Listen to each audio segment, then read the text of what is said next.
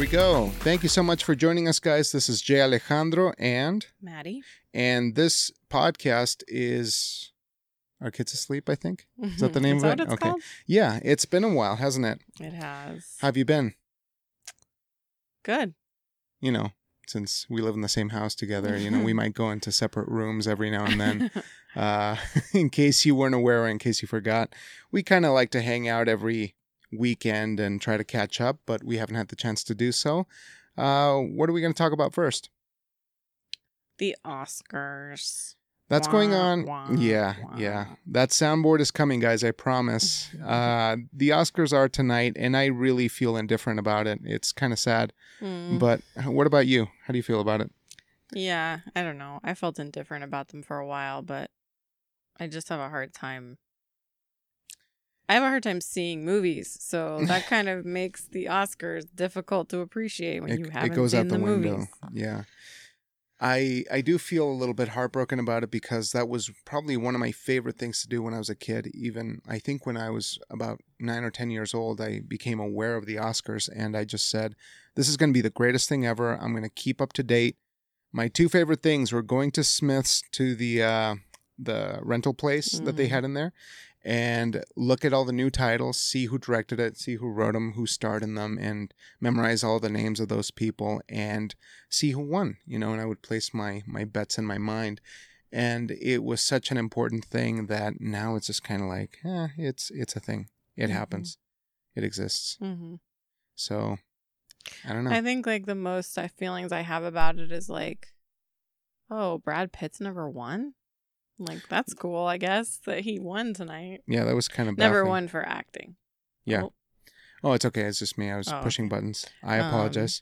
yeah, he's never won for acting, and so I guess he won tonight for. kind of surprising. Like the dude's been around for a while, and uh, the his last previous one was I think Benjamin Button. I think he was nominated for that, hmm and then he was nominated for supporting actor for Twelve Monkeys, like back in the '90s. So it's been a, a long road for him, but he's been doing a lot of good things behind the scenes. He's been producing, and he did win an Oscar for Twelve Years a Slave.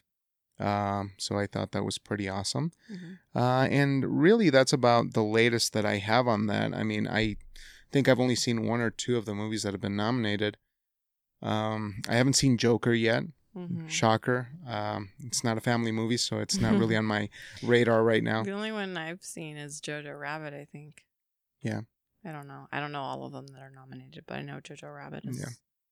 We'll check it out. So I think that we we must have a show on the Oscars, or maybe some of our favorites. You know, once we uh, once we catch up, because that Mhm. tends to be the uh, the Maybe goal for like, us, right? Ten years. 10 years i think that's a reasonable time frame you know by the time we get to episode number 600 or whatever that's where I we're going of to be feel like once our son is old enough to see Yeah. movies that are nominated for Oscars.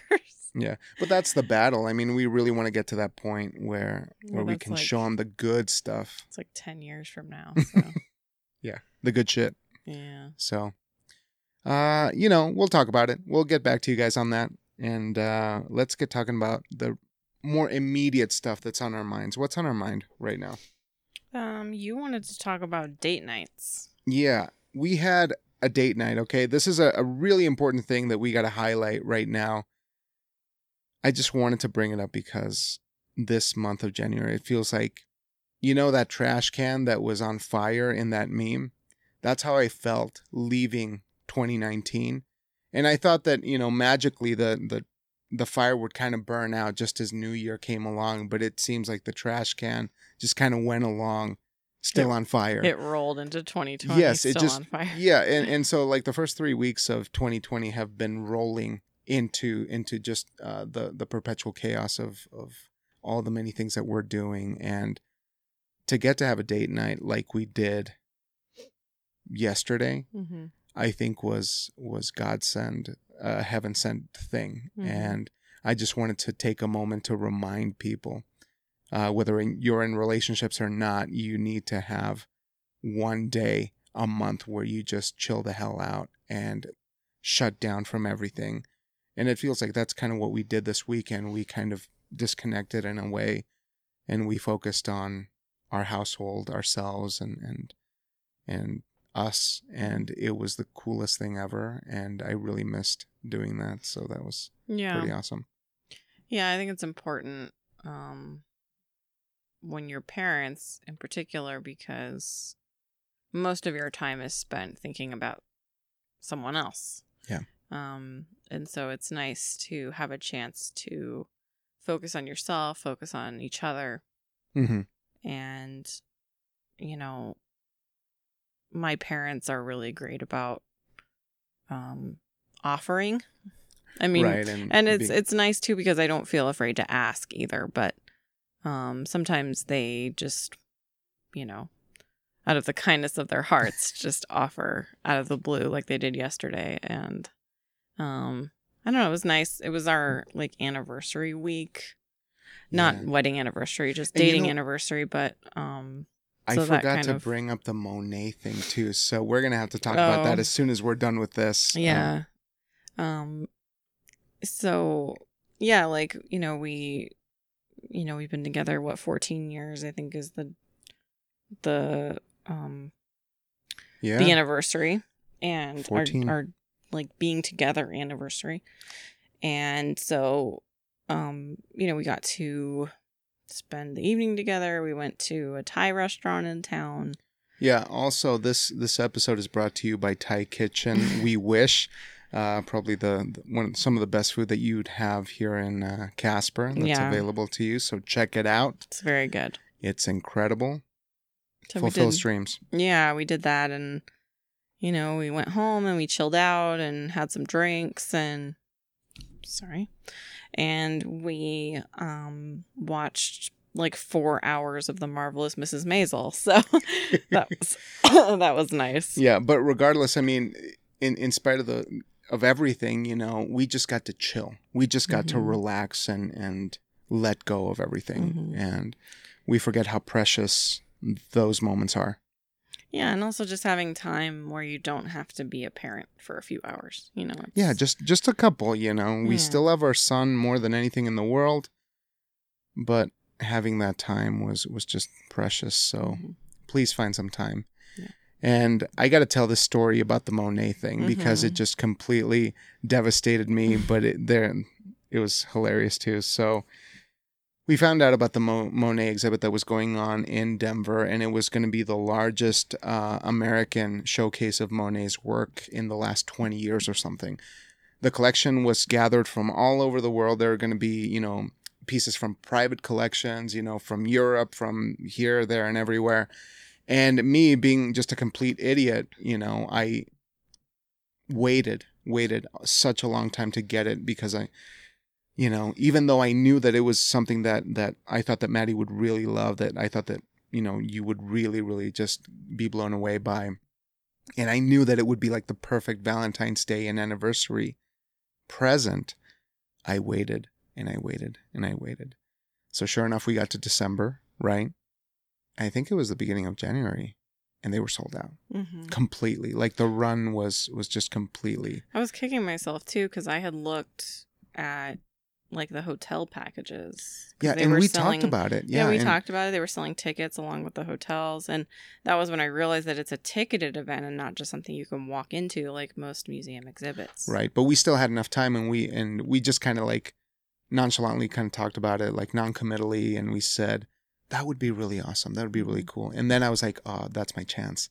That's my in to get you a freaking awesome uh, anniversary present. So sure enough, the time went, and by the time I got around to doing things, it was sold out, and I was so mad at myself that you know, on my breaks and at lunchtime, I was looking at the website, looking on Reddit, looking on Craigslist, looking everywhere to see if I could find a ticket for, you know, the last couple of weeks. And it took about a week or so of me just kind of looking and, and, getting real demoralized until I went back to the main website where they sold the tickets and I just said, "You know what? I'll give it another go." So I looked at the the booking calendar that said what dates were available, and they had from 10 a.m. to 7 p.m. completely sold out, all of them. And as I was about to give up, I hit the refresh button, And for whatever fucking reason, I don't know what happened. Two tickets became available for the last showing at 4:45 this last Sunday. And I felt like God just inhabiting my body. I felt like uh, it was just a real a real epiphany and I hovered for just a moment and before I knew it, I paid for those tickets. We got that scheduled in the probably what 15 minutes Mm-hmm. and we were just over the moon that we were going to get to see him. And what happened? Sure enough, God came and shat on my face and said, You're not going to go because I'm going to send a horrific storm your way. And we got snowed in. mm-hmm. And I called the lady at the museum and I said, Have your fucking tickets back. there is no God. he did. Do you know how hard I work for those fucking tickets? Do you know the struggle? Well, at least they were kind enough to give us our money back. Generally, They they, don't do refunds. You just Yeah. consider it a donation you And I think- the museum. I think she relished the fact that um, that she was going to get to sell some tickets because I said, you know, well, I hope somebody enjoys them. And she said, oh, they surely will. All right, fuck me. That's Thanks. that's great. Yep. That's great well, to but hear. I did want you. That's why I wanted you to call when you did because I knew, you know, some, you know, poor schmuck who Yeah. really wanted to take his girlfriend to the Monet exhibit was going to get to. yeah, so. there's there's a lot of us out there who procrastinate and wait till the last minute. So if I can pass on some fatherly advice to any of you youngins, please don't fucking wait. Just make some plans like a real adult Well, instead I- of yours truly. it's funny because I was uh I was talking to my the girl does my hair and she had been in Denver recently and she said, Yeah, have you ever been to the art museum? And I was like, No, not the Denver one and she's like, Yeah, my boyfriend and I just happened to be down there one weekend and we walked we were gonna go to the art museum just on a whim and a guy walked out and said, Hey, do you want my two Monet tickets?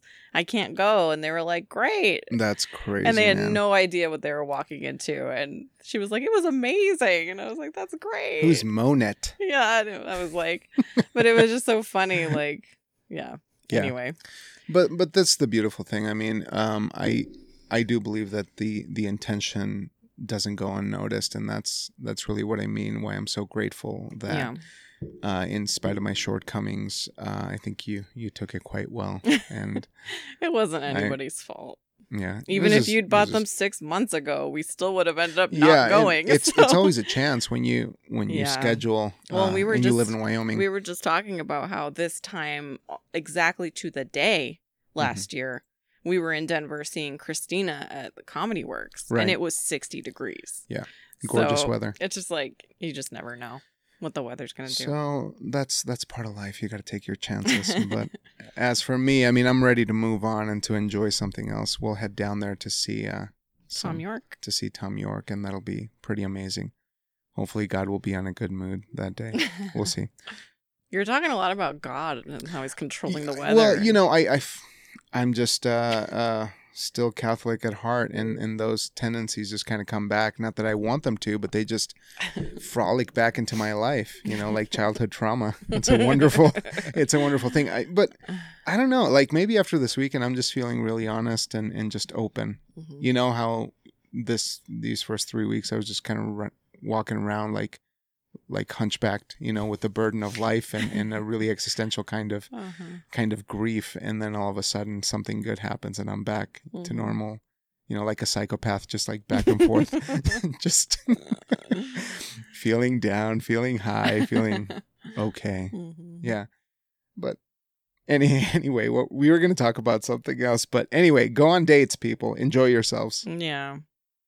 Even if you don't have kids, like it's so easy to get caught in the, you know, the doldrums of everyday, you know, work, home, work, home, gym, work, home. You know, it's just it's really easy to get stuck in that in that tedium. Mhm. And it's a good idea to to break out of it.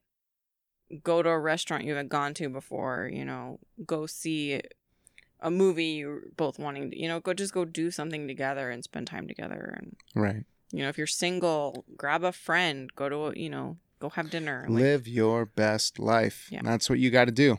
Yeah. Enjoy yourself. It's a celebration. Yeah. So we were going to talk about Iowa before it got too too crazy, right? Were we going to do that today? Yeah. Okay. You mean before it got too far in the past? Yeah, yeah, before it got too too crazy. So, as you know, the Democrats went and shat on the bed by the name of Iowa and it was I don't know. Do you feel demoralized? Did you feel a little demoralized when all this happened or do you want to backtrack and explain exactly what Um, happened? I'm sure that our our friends Yeah, I'm sure know nobody's exactly what's um, happening. I'm sure nobody's not in the know, but um, essentially, like the the Dem- the DNC botched the Iowa caucus, and you know they tried to use this app that no you know was not tested properly, and of course it didn't work, and you know we still don't have a final count of who won the Iowa caucus, and we probably won't ever have a final count, and um, so Pete Buttigieg was claiming victory, and then Bernie was claiming victory and so it was just like uh yeah, it was a mess Yeah. and and nobody knew what was happening and it just feels like like what a great way to start off this process with just fucking it up royally. yeah. So yeah, I did feel a little bit demoralized in that aspect. Um but I do think having the perspective of how it went down last time in that Ted Cruz won the Iowa caucus Right. um, in 2016, and we all know how that ended up. So, um, I do think that it's important. I don't think that it's unimportant, but um, we also have to remember that it's extremely early in the process, and this is not a weather vane. This is not how it's Yeah. going to end. So, I think we need to keep that in mind, whoever you support, and to just continue to stay informed. And that's something that I was thinking about the other day was that yes, I support Yang full heartedly, Mm-hmm. but I also understand the realism, the reality that he may not make it. Very Um, likely on Tuesday. I mean, it, it could it's, be it's, a it could be possibility. as early as Tuesday that that we know one way or the other. And so for me, um, it's kind of having to go down the list of who's still in Mhm. at that point and figuring out who I can support and feel okay about it. Um, you know, and that's going to be difficult because I think each candidate has their you know, their their policies and their their their good things and then there's uh, you know, They there's things that are things, sort of yeah, like that- that I can't reconcile with some of them. And so I'm really going to have to do some research and figure out who I can, you know, in what order right. do I, you know, cuz in in Wyoming we have a caucus. So and they're they've changed the rules for our caucus so that we now have to rank our Which top is- 5 or it's top great. I think it's Yeah. top 5. hmm And so I'm really going to have to think about that. And I I would prefer not to go to the actual caucus, and so I think we're we're going to try to vote early Yeah. and submit early, um, just for Yeah. convenience sake, because we're allowed to do that. So And I was really interested in becoming a um what do you call it? Like somebody who would be canvassing for Andrew Yang if if I were able to have that opportunity. I think that would be that'd be really cool. But our our caucus is so far ahead that he Mhm. might not be viable by the time we get to that. But I'm still holding out hope that some good things will will happen. Um, we have been donating, we have been active, but in terms of Iowa itself, I I just looking back on the anticipation, it was just a wonderful example of the the echo chamber that that happened online because you know you know I'm on the Andrew Yang subreddit. I follow Andrew Yang on Twitter and the Yang Gang community.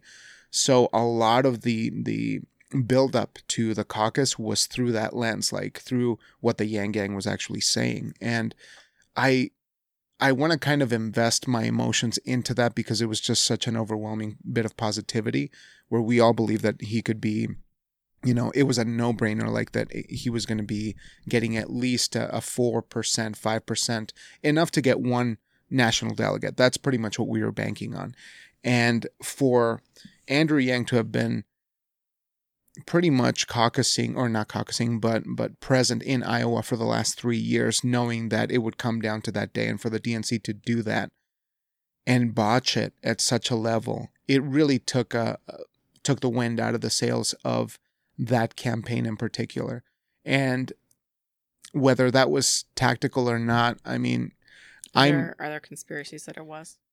Well, yeah, but I'm after the behavior of like people like Tom Perez and, and the main folks in in the DNC, I'm inclined to start believing some of that shit because it's very calculated.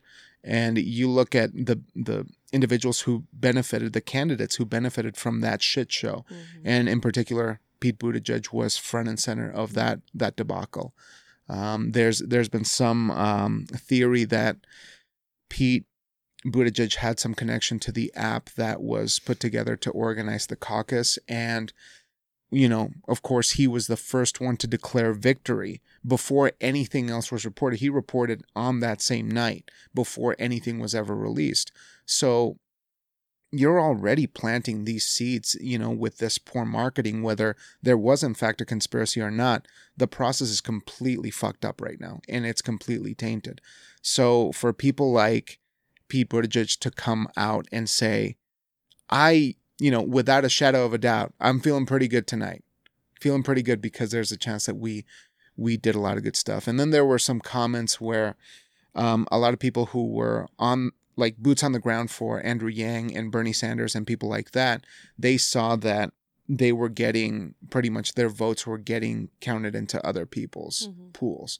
And that's coming back to the main issue of the caucusing system, which is just a complete shit show. Mhm. It should we should not have caucuses in this day and age. It's laughable Yeah. that we run a democracy like that, where when you're getting people together on the ground level and then some candidates aren't viable, they have to go over, or if there's a tie, you have to do a fucking coin flip Mhm. to decide where the voters are going to go or where those numbers are going to go. I mean, it's Yeah. it's laughable It's and it's disgraceful. it's not democratic at all. in the And-. Yeah. I, I wonder if, however, if the DNC is actually going to do something about it and move Iowa to be later on Mhm. in the process because that was sort of like their claim to fame that they were jumpstarting the candidates who were faltering or, you know, pretty much just setting the tone for the whole election. And now what the DNC did is they just completely fucked this up beyond belief that their image is going to be very hard to recover from Mhm. and I can I can leave it there, but I'm not going to. I'm going to add one more thing where I'm going to say, depending on what happens in these next two, if somebody like Andrew Yang or Bernie, Bernie less so than Andrew Yang, but if Andrew Yang doesn't make it as the Democratic candidate, Donald Trump will be reelected. This is my prediction. I hope I'm wrong but I'm going to say it right now. What is it? It's the 9th, the 9th of February of 2020. I'm saying that if Andrew Yang is not the candidate, Donald Trump will win a second term without a doubt. Even with Bernie, there are, there is a danger because there's not I, enough uh, to be honest, especially with Bernie, in my opinion. because of. I mean, it, it's that that echo chamber thing that we're talking about. It's happening a lot on the right, but there are some some moments where the folks on the left are are doing the exact same thing, and they're not looking beyond the immediate areas or pockets of progressive, you know, um, behavior. Mhm. You know, if if you look at the the nation as a as a whole, we need to turn back some of the Midwest to Mhm. win this election Yeah. a little bit. And I don't know what the answer is. I mean, my my hope is that Andrew Yang will will still get it. And based on the debate, I'm not feeling too optimistic, but I think that I'm I'm hoping for a surprise Yeah. that at least he can get fourth place in um, in New Hampshire, and that will jumpstart the campaign again.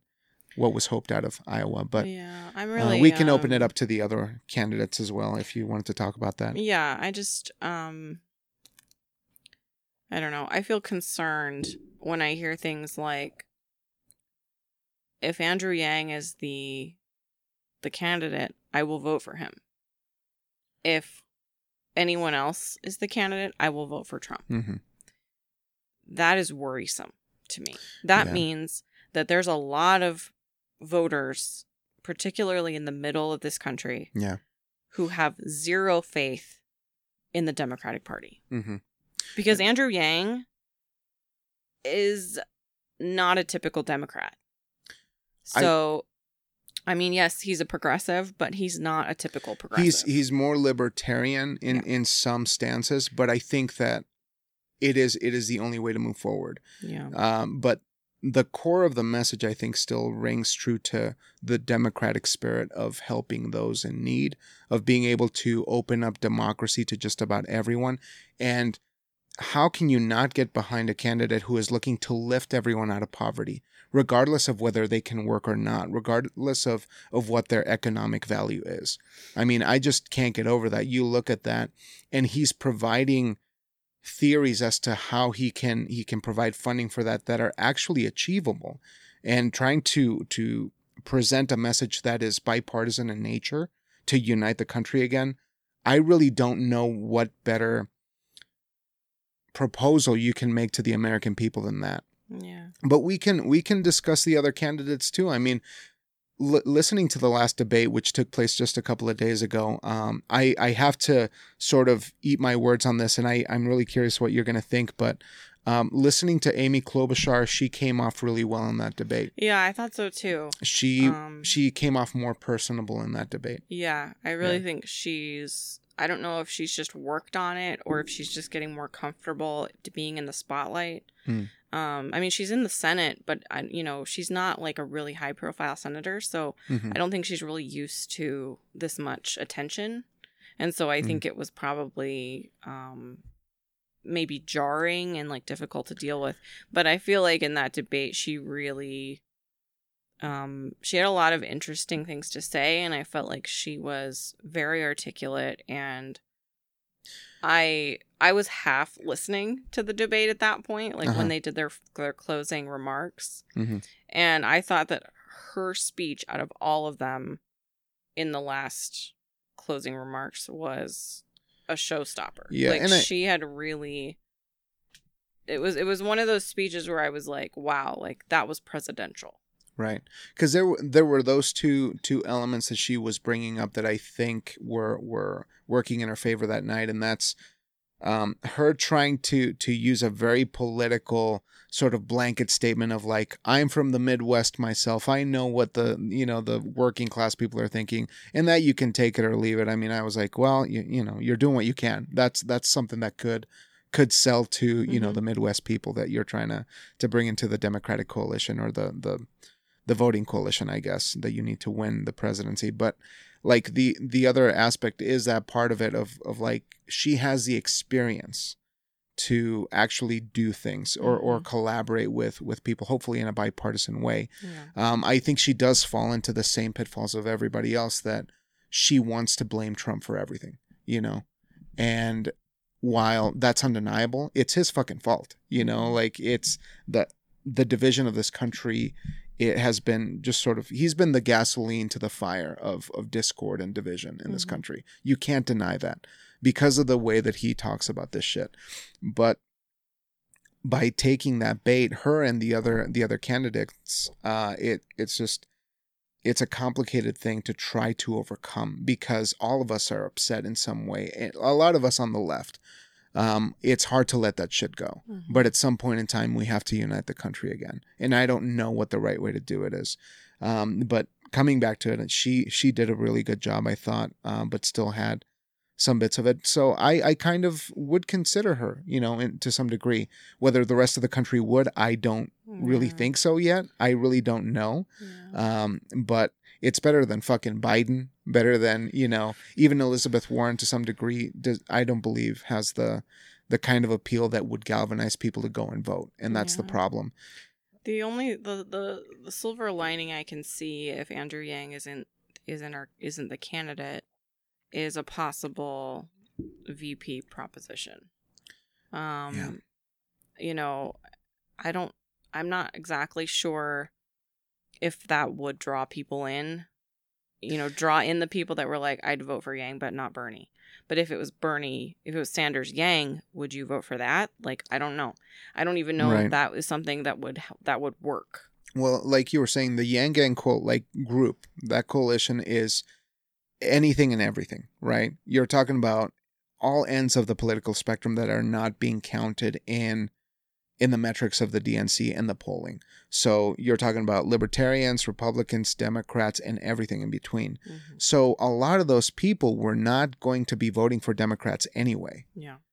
I mean, we're hopeful that that more Democrats can join this group of people, but at the same time, it's just going to be really difficult Yeah. to to bring new voters with Right. this group of candidates, except for Andrew Yang.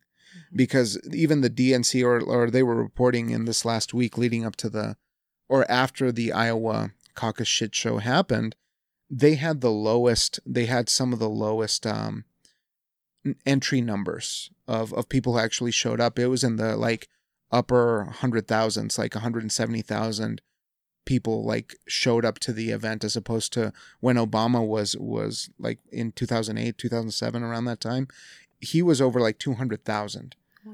and and they had a substantial drop in people who were interested. There's just no interest in the candidates. After- After the 2016 election, or in in or the in no the it, it was in in the 2008 caucusing of Iowa. No, but the the substantial drop happened when.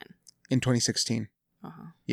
it happened in 2016 and with this new one there was there was a drop. They, it didn't meet Mhm. you know the expectation they thought oh we could have a, a fuck ton of people here you know because we have really exciting candidates but that wasn't the case according Mhm. to the numbers that they showed Yeah. so there is there's a problem that the dnc is not addressing with their candidates and that's the there's no one who is inspiring people in the way that the one candidate that i'm partial to that i keep you know driving home this isn't a, a an impartial show i'm sorry guys i i can't he says wearing a math hat. yeah i'm wearing my math hat because i yeah, this is I mean, how we roll Yeah, I don't know. I I I vacillate between feeling optimistic and then feeling like we're gonna get four more Yeah. years of this. Yeah, so think about this. Let's let's talk about another candidate and I'll segue into this. How can anyone get excited about Joe Biden?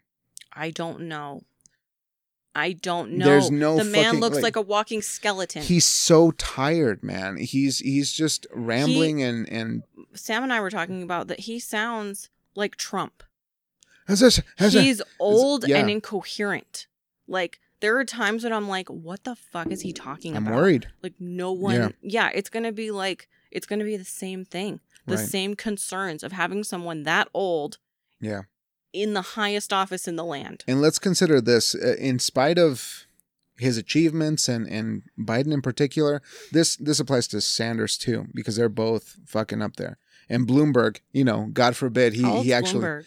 he's he's Late 77 or something like that. He's See, but that's the thing. Okay, not every 78 year old has the same mental capacity. Okay, yeah. Bernie Sanders never sounds incoherent. Mike, I've heard Mike Bloomberg talk. Doesn't sound incoherent. hmm Elizabeth Warren never sounds incoherent. Yeah. They are sharp as tacks. Joe Biden He's sounds he's like going. he's got one foot in the grave. Like it, it's Yeah. there's a difference. So let's let's consider the larger problem again. Addressing. Oh, there it is. Furnace. This Mm-hmm. episode is brought to you by Furnace. Thank you very much for listening. Buy a furnace. Stay warm in the winter. Please support our sponsors. Please support our sponsors. So consider this, okay? How fucking ridiculous is it that if one of these main candidates gets elected, there's a possibility that you might get into a situation where they're only going to be one term because for whatever reason they can't handle it or they will die in office. So the VP position is going to be monumental for those campaigns because if you have somebody who is who has one foot in the grave and I'm sorry to be crass about it what's going to happen? You know how are you again engaging people to have faith in somebody to pave the way for not just 4 years but 8 years? Because that's really what we're looking at. Mm-hmm. We're looking at somebody To who's viable. yeah who is going to be viable for not just the fucking DNC but for the entire country for 8 years. Yeah. that's the goal. That should be the goal is to try to get somebody who can steer the ship in the right way for and that amount of time. get and not just get elected.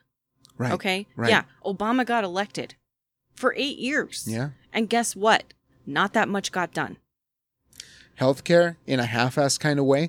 And this is the the one thing that I do want to talk about with with Bernie at this time regarding Bernie. because I can't fucking call him up and say, "Hey, Bernie, what? Let's let's clear some shit. Yeah, Yeah, let's let's let's- clear some shit right now." This is the one thing, the bone that I have to pick with Bernie right now. Um, we need to flip not just the presidency, but we need to flip Congress, Mhm. The, the House, and the Senate. Yeah. Right. To Well- get anything done in the way that Bernie wants it done. Yeah. And you know me, you know yourself. We were hundred percent with Bernie at In- this in at that time. Yeah, in yeah. 2016. So using the Obama example of of healthcare, he Mhm. wanted to. That was his flagship thing that he was going to do. Obamacare exists now, and Mhm. that's a wonderful thing. That's Sure. great because more people are getting covered. I didn't mean to diminish But- the but- successes of the Obama administration. Right, but but I want to get to your point or validate your point because I think is a really good one. It didn't get done in the way that it had to be done to be Mhm. fully successful for the long term. It's what they considered a foundation for another Democrat to come in and expand on it, right. make it better. That's really the agenda that that the main DNC wants to do now. Which fine, whatever. You know, let's try to make it better, work with what we have. Fine.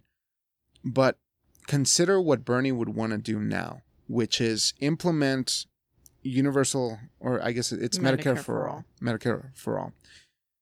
and I, I love the the just the discussion of of this that how are we supposed to make that happen when there's a good chance that we won't flip the Senate or we won't flip the, the House? Mhm. With this kind of disengaged, you know, voter situation that we got going on, how is that going to happen? How is that feasible? Mhm. And I think that, you know, a lot of Bernie supporters, or, or at least, you know, a handful of people who are making these decisions, have to consider how are we going to do this with a Republican Senate? The Senate, is- the Senate can't be Republican. That's exactly. comes- I mean, so it's a it's a two piece thing. Yeah, you got the presidency, but how are you going to do anything done? Well, the the thing, the trend tends to be that when a Republican president comes, okay, so when a new party comes in after the incumbent leaves office, it's generally the pendulum swings the other direction. Generally. Generally. And so if a Democrat was to be elected this time around, because that's sort of how the pendulum Mhm. should be swinging, may Yeah. not happen, but could be swinging. Um, that could mean that the pendulum in the Senate could also swing the other direction. However, it could also swing, you know, so let's say the- theoretically Bernie gets elected in 2020 Mhm. and the Senate is flipped. Great. That's four years of cooperation. That could be good. Mhm. However, in four years, in 2024, the odds of the pendulum going the other direction with such a pr- uh, progressive left candidate is much higher. So it's just sort of a um, a pitfall of such a starkly two party system. Yeah. Um, and such a starkly polarized two party system. Um, so to think that electing a Democratic president is going to solve all our problems is naive. Yeah, and it's it's yeah you're you're spot on with that. Um and i just think we have to be honest about our candidates too. I mean we let's let's look at yeah i mean there's really no other way to say it. I mean we we have to be honest with with these candidates and i don't think that they'll be able to achieve the things that they want to achieve Yeah. now If they can even get elected. Right, right. Now, considering like say Elizabeth Warren, now Mhm. if if we want to move on to to the next one, I, I just think I don't even think she'll get near the presidency hmm because Why of, do you think that? again just kind of exploring the baggage of each one of these candidates. They they are not palatable to the moderates, the people in the middle, and they don't have a wide enough support from the left to get people to vote. hmm Elizabeth Warren is a peculiar example, in my opinion, because she hits all the right notes in terms of message and what she wants to do. But I I fundamentally believe that this Native American thing, this Pocahontas scenario or debacle that she had with with the president is is going to come back and ruin everything Hmm. because she doesn't have a way to dismantle that. I don't believe that the general public is is going to to be patient enough for that. Mhm. Um, and you know you know what happened, right? Like with Yeah. the, the He kept With calling the- her Pocahontas, Right, and then she did right. some sort of DNA test and was like, "I'm one twenty, sixty fourth Right, Native American right. or something." Yeah. Right. So I just I feel like there's baggage. There's baggage with each and every one of these guys. And um, if if you don't mind, I mean, just thinking about uh, Pete Buttigieg and there's shit that's going to come out about how he handled police brutality in South Bend. That's just kind of waiting to happen if he if he gets to you know to be the main top tier candidate right now. Um, he doesn't have any like minority support Mhm. whatsoever. And that's been his Achilles heel. And the reason that he did so well in Iowa was because there's no like brown or black people white. there. I Yeah. mean, it's it's that's the reality that we're looking at. Yeah. So why what's the problem? You got to look deeper. You got to look Yeah. closer at the candidates. I read something or listened to something, I can't remember, but they were essentially saying, like, you know, talking about baggage, about Mhm. things that candidates bring with them yeah. to elections. Yeah. And they were talking about specifically about John Kerry and how he's a veteran hmm and Bush is a draft dodger, essentially. Oh yeah.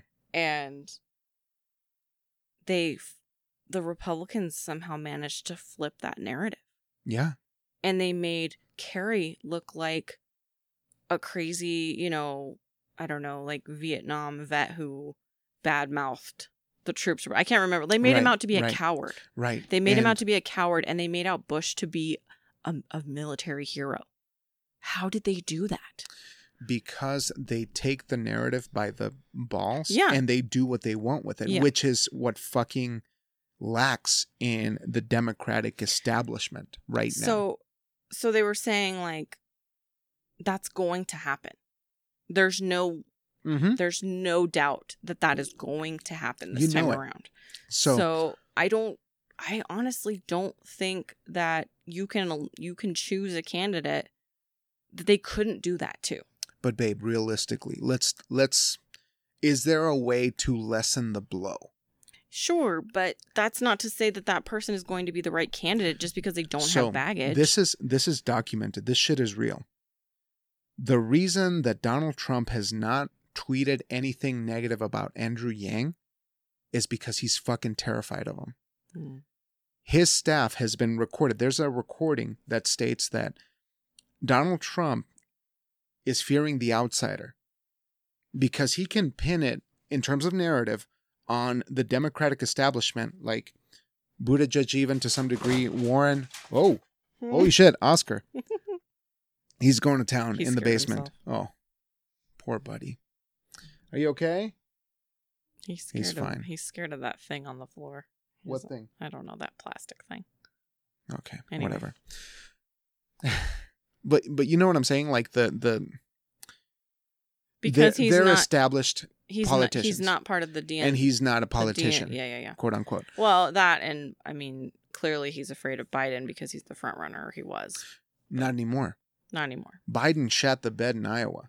He was he was like fourth place. Yeah, yeah, it's you pretty know, and, embarrassing, and be it was pretty bad for Yeah. somebody who was vice president. Mhm. So I think his campaign might end unless he gets a boost in the in the next couple of states. Mhm. Um, but the the point being here is they're terrified of him because they don't have anything to combat him with, Mhm. and he has he has enough of a of of a message that rings true to a lot of Republicans too. Yeah. and the way that he's presenting it. He's the only one who's been to Fox News several times and has left them, you know, with with a really good kind of impression. Mhm. He was also um, championing um, letting Fox News host a Host a debate. Democratic debate. Him and Bernie have been the only two who've who have been on there. And the DNC refuse. Yeah. Yeah. so again, I'm just I'm just stating the fact of of the situation. Yeah, we may love the policies of one candidate versus the other, but we have to be realistic about how the narrative is going to be spun because that's one thing that Democrats suck at Mhm. is taking the narrative by the balls and doing something with Mhm. it, anything. Now the president after the impeachment is is has a more favorable rating than he did before the fucking thing. Yeah. So what what happened, Mm-hmm. you know? Yeah. I don't know. It's it's a complicated thing, and and um, this is just one person's opinion, but I I do believe that Yang is the strongest candidate. I still think that there is a strong possibility that Yang could be a vice presidential candidate. And if that's the case, he could have some sway. oh, for sure, especially if one of them croaks, you know, halfway through the presidency. He could, you know, he, I mean, he's not the only candidate that is now talking about UBI. Okay. because fucking Pete Buttigieg keeps stealing But- all of his ideas. But Andrew Yang has made that happen. Oh, exactly. He's changed the narrative. Yeah, but I don't want anyone to implement fucking UBI unless it's Andrew Yang because they're gonna fuck it up. They're gonna fuck everything up. Just like Pete Buttigieg. But you don't think a vice stealing homework. president has the power to influence a president? Well, listen, the only beneficial thing is like if Andrew Yang were to take a, a VP role, it would be to learn the ropes under somebody like like Biden. I really hope to God it's not Biden. Yeah. But they were getting real like you know, real close during the last debate, you know, like they they get along okay. So I think that they're kind of vying for that kind of I don't situation. think I don't think Biden's the only one he could get along with, but and Yeah. I think Warren has showed interest, and I think Bernie too. But Warren's going for Castro. Warren's going to so? have Castro as VP or or somebody like that. Mhm. Because they I don't know. Castro like the day after he quit, he was like, "Ah, Warren, mm-hmm. I want to go there. hmm I want to go to there." I don't know why, but that's that's fine. yeah, That's another thing. But, you know, it coming back to the point. I'll still vote blue. Vote blue. It's the glue glue. this this uh this segment is brought to you by this drink and the sponsor we wish we had and that is um Las Jaras wines and we're enjoying uh the what's the name of the wine? Glou Glou. glou glou. It's a red, like a Merlot. it's a red and it gets the job done as you can tell by the way i'm speaking. So yeah there there's that. I'm gonna vote no matter what because it's it's what we have to do. It's the right thing to do even though there's a good chance our my effing candidate may not be Mhm. may not be the one. We got to do the right thing. Yeah, but i'm i am disgruntled because the dnc just keeps shooting itself in the foot they might as well get their nra card they're ready I uh, I had a thought the other day, and I'm sure I'm not the first one to have this thought, and I'm sure it sounds conspiratorial and i Like- lo- you know i love conspiracies Like, I please. don't. I really please don't. go for it. But I almost sometimes feel like it's all the same thing, and there's no allegiance to anyone. And absolutely The DNC is just trying to keep certain people in power, and it doesn't really care that they're possibly going to choose a non-viable candidate. you know i believe this i I just, don't want to like I like have- say it I have feelings times. sometimes where I'm like, why else would they be doing this? Like, why, to what end could they be sabotaging certain candidates and pushing forward candidates that clearly can't win, i.e., 2016, hmm and and just letting it ha- and and making it happen? but it's it's the favoritism that we've always know uh, have always known from the DNC, which is this one is groomed, this one is primed to go. It's their turn. I just think it's like, it's like an elitist system, hmm and they want the elite at the top Well, yeah, I mean, the ones they've chosen. hundreds of millions of people, and the Clintons and the Bushes are really the only ones that we got. So we got to choose from from those two. Let's Yeah. call it good. Right. I mean, what the fuck? Yeah. Really? This is this is democracy? I refuse to believe that. Yeah. I refuse to accept the bullshit that the DNC is dishing out Again, because I, they're in on it. I mean, I don't they're I don't like being con- conspiring. I don't like being conspiratorial, but sometimes it's hard not to feel that way. Yeah. That it's not all just a big fucking show and nothing we do matters and they're going to choose whoever they're going to choose and make it look like we chose them. But this is the thing: is they want you to believe that they want you to get so demoralized that you give up on the system completely, and they will be left alone to do their their own thing. That's the goal. Yeah. and they're winning. They're succeeding. I succeeding. I mean if you really think about it that all that winning and making america great again it, it is for them. Mhm. left and right at the very very top. That is what they're there for and what they want to keep doing. So let's hope that we can fuck it up for them. So go out and vote people. Please go out. Vote. Yeah.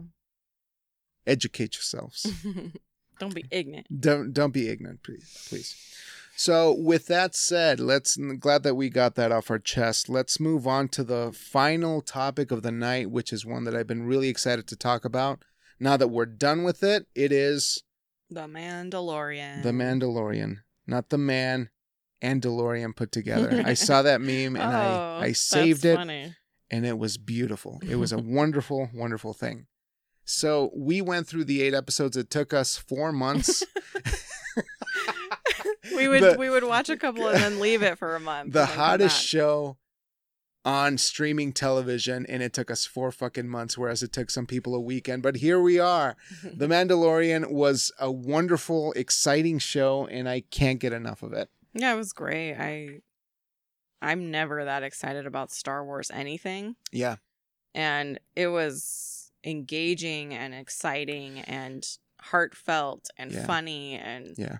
it had everything. yeah. And it proves the point that all they had to do was break out of the old narratives of of the you know Skywalkers and this or that, and do something within the world, but have it be a new family, a new conflict, a new something, and build on the riches of of that world. And that's where when Star Wars gets really successful instead of rehashing the same old Mhm. shit. So The Mandalorian was incredibly successful in that, I thought.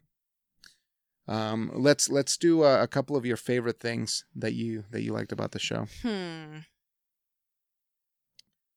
I Can I can I start if you're thinking about it? okay. Yeah. Okay. So item number one, two, and three, Werner Herzog.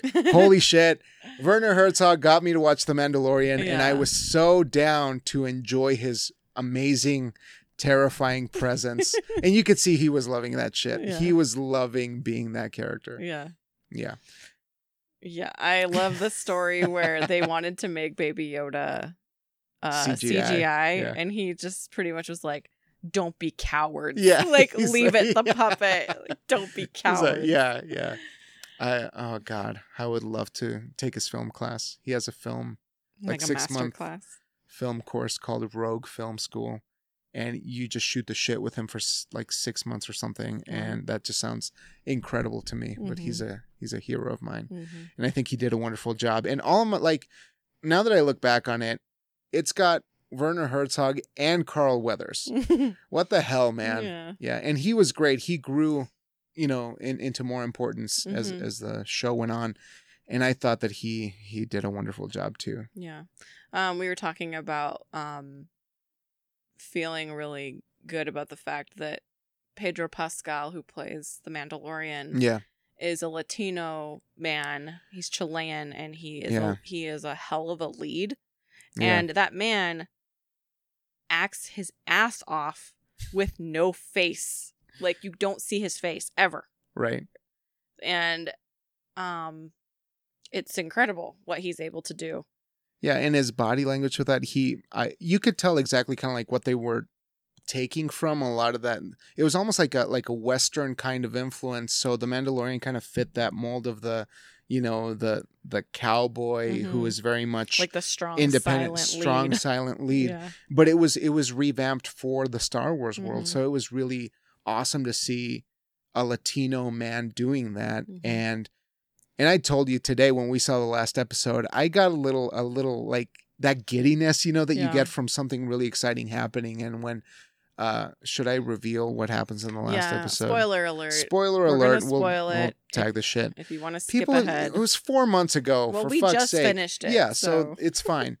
When when they reveal his face, Yeah. because the for the whole length of the series, you don't know what he looks like, Mhm. and that's sort of like a big mystery. And That you see you see him, and you're like, "That's my shit right there." Yeah. I'm so happy. I'm so excited. But representation, man. I mean, it's it's a wonderful, beautiful thing, and and for kids to see, for kids of color to see a Latino lead Mhm. uh, is is an amazing thing. Much like what Diego Luna did when he was in Rogue One, Yeah. and having that impact for like the a universal community of of moviegoers is a really really kick ass thing. Yeah. And he did a great job. You it's know, now not just that alien from Yeah. He's not the only one. It went in the ventilation shaft. Fuck that guy. I don't know what they were doing, but you know, we had to hold on to that because we didn't have much else. there was a lowrider cameo in uh what the fuck was that one? I think that it was the Phantom Menace. that was the Phantom Menace. That's right. Yeah, yeah, yeah. yeah. Look it up. It's funny. George Lucas snickering in a corner, going, "Oh, it's gonna be so good with the Mexicans. They're gonna, they're gonna eat this shit up." Uh, Uh, yeah, that's fine. yeah.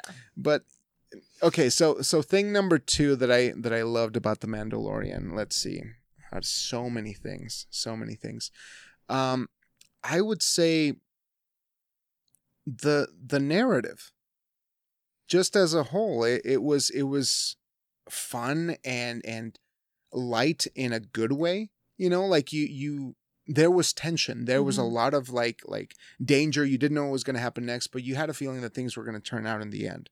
And I think that that's kind of the feeling that I got from the original Star Wars movies, where there was just there's a feeling that the good guys were going to succeed because it followed that kind of like big idea of good versus evil, and and there's just a lot of hope in it, and I enjoyed feeling that way throughout. I could actually just sit back and enjoy Mhm. what was going on, and um, Yeah, it was almost like no matter what was thrown at the Mandalorian, you knew somehow he was gonna pull it out. You know? yeah, like, yeah, And even though like that can sometimes be like, oh, like you know, like James Bond always comes out okay, Mhm. even if Yeah, he yeah, gets the yeah. shit kicked out of him, you know, but like it still kind of gets you through it because you're able to be like, oh, but like he's the good guy, so this is you know. Yeah. It's exciting, but at least you know that he's gonna come out on top. yeah. And before I forget, um, Bill Burr cameo. Yeah, Bill Burr. You want to take that one for one of your favorite things? Oh. I love Bill Burr. There were so many great cameos in this Mm-hmm. in this series. Brian Posehn, Brian Posehn, like in the first Burr, thirty minutes. Taika Waititi. Taika Waititi. He's not a cameo. He was more central. Yeah, he was pretty big deal. Um, Nick Nolte was the the one dude, which was surprising. which one? Um, Kuiil, Kuiil. Oh yeah, yeah, yeah. Yeah, That's yeah, right. So he was very good. Yeah, there were so Giancarlo great- Esposito, Yeah, who that was is- awesome. he was scary as hell He in that was. too. He's really good at being scary. Oh.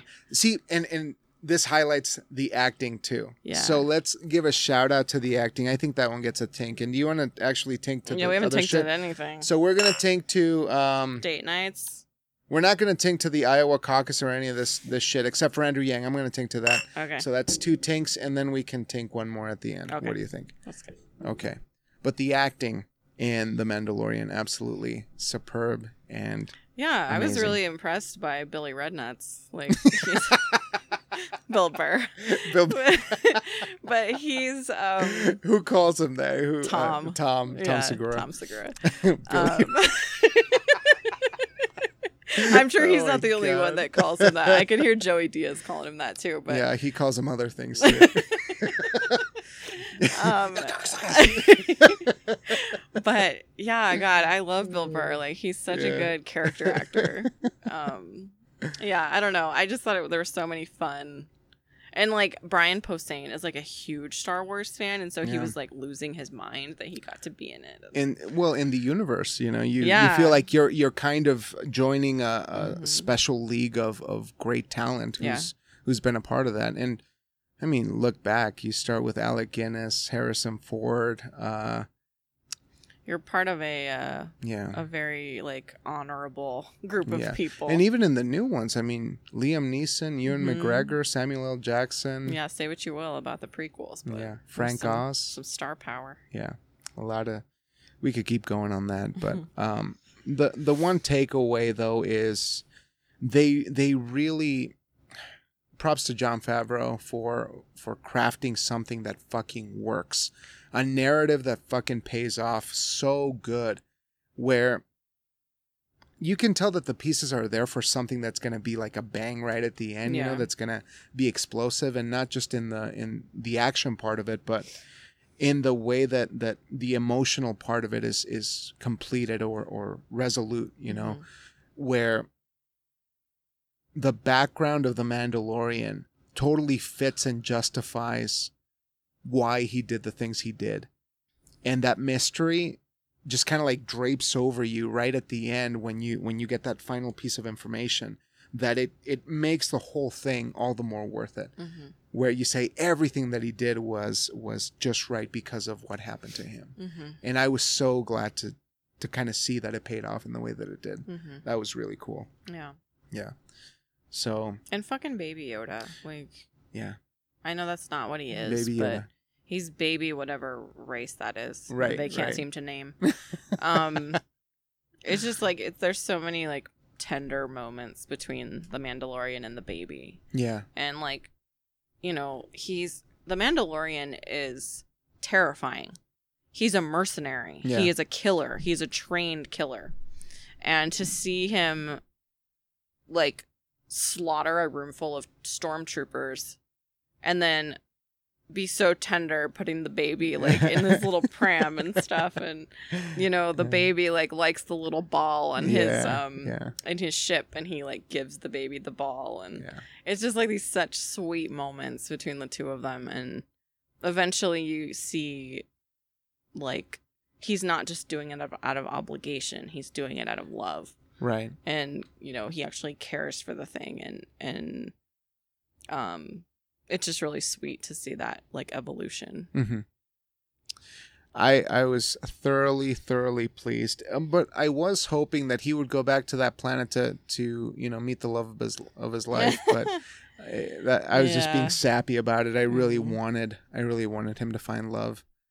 He's he's got a kid to raise now, so she wanted it that's for sure There's a lot of eye, uh, you know, like romantic tension. tension on that not one a lot planet. of eye contact but you know he can't he's Well, wearing you a helmet know. but you could feel it because he's that good of an actor. He was just like burning through that fucking helmet. yeah, Uh, but um, it, it was just a, a really great show. Yeah, I had a wonderful time watching that It's- show. And it I think I mean of all the I mean there's a lot of great stuff on Disney Plus, but you know, I thought that was like a really daring thing to do to to venture out away from the main plot, the main story and Right. to create something wholly its own yeah, and for it to be that successful and Which- that good. in my opinion, is the shit they should have been doing with the new Star Mhm. Wars movies, front and center. Just Yeah.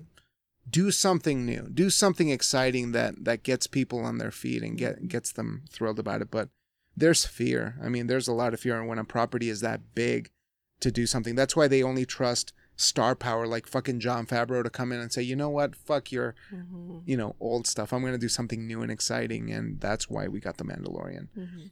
Perfect, perfect. I can't wait for the next season. I hope they continue it.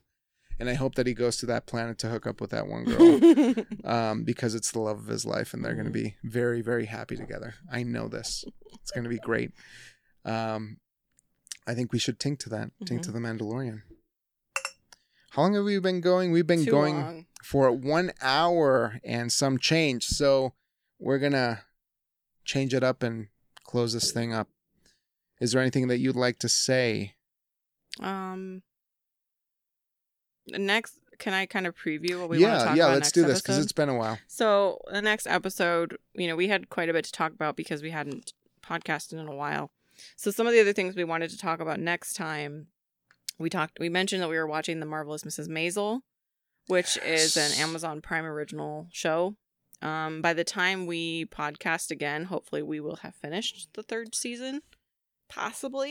I think that we should we should put this out like in the next day or so, and then in the middle of the week put out the other one. Okay. We'll try. We're gonna try real hard. Well, even if we haven't finished it, we can still talk about it. okay. Um, and I also want to talk about a book I finished recently called Circe by Madeline Miller. It's a reimagining, a retelling of Greek mythology through the eyes of Circe the witch. So it was incredible. It was literally one of the best books I've ever read in my entire life, and that that's a that's a big statement for me. So, um, thank you, Chris, for suggesting it. yeah. Um, and I also have her other book, The Song of Achilles, in my hands now that I'm also going to read. So, Double feature. Yeah. So other than that, that's kind of what we're. And we might talk about the Oscars in more detail in the next episode see. once everything. Mostly to talk shit. Well, I don't Mostly know. Mostly to talk. shit. I don't know. I I'm so out of the loop. yeah, we might be able to catch the end. I don't know if it's over. Yeah. So we'll we'll go and check that out. But I hope that you guys have a wonderful wonderful time. And I really miss podcasting. Yeah, we need to not go so long without doing it. Um, guys, please subscribe, rate, and review. If you would like, send us an email at ourkidsasleep at gmail.com. And stay tuned because the next one is gonna be a Valentine's Day episode because we're we're getting there. A couple Yep. more days. I love you, Madeline. It's gonna be great. All right, I'm turning this shit off. Good night.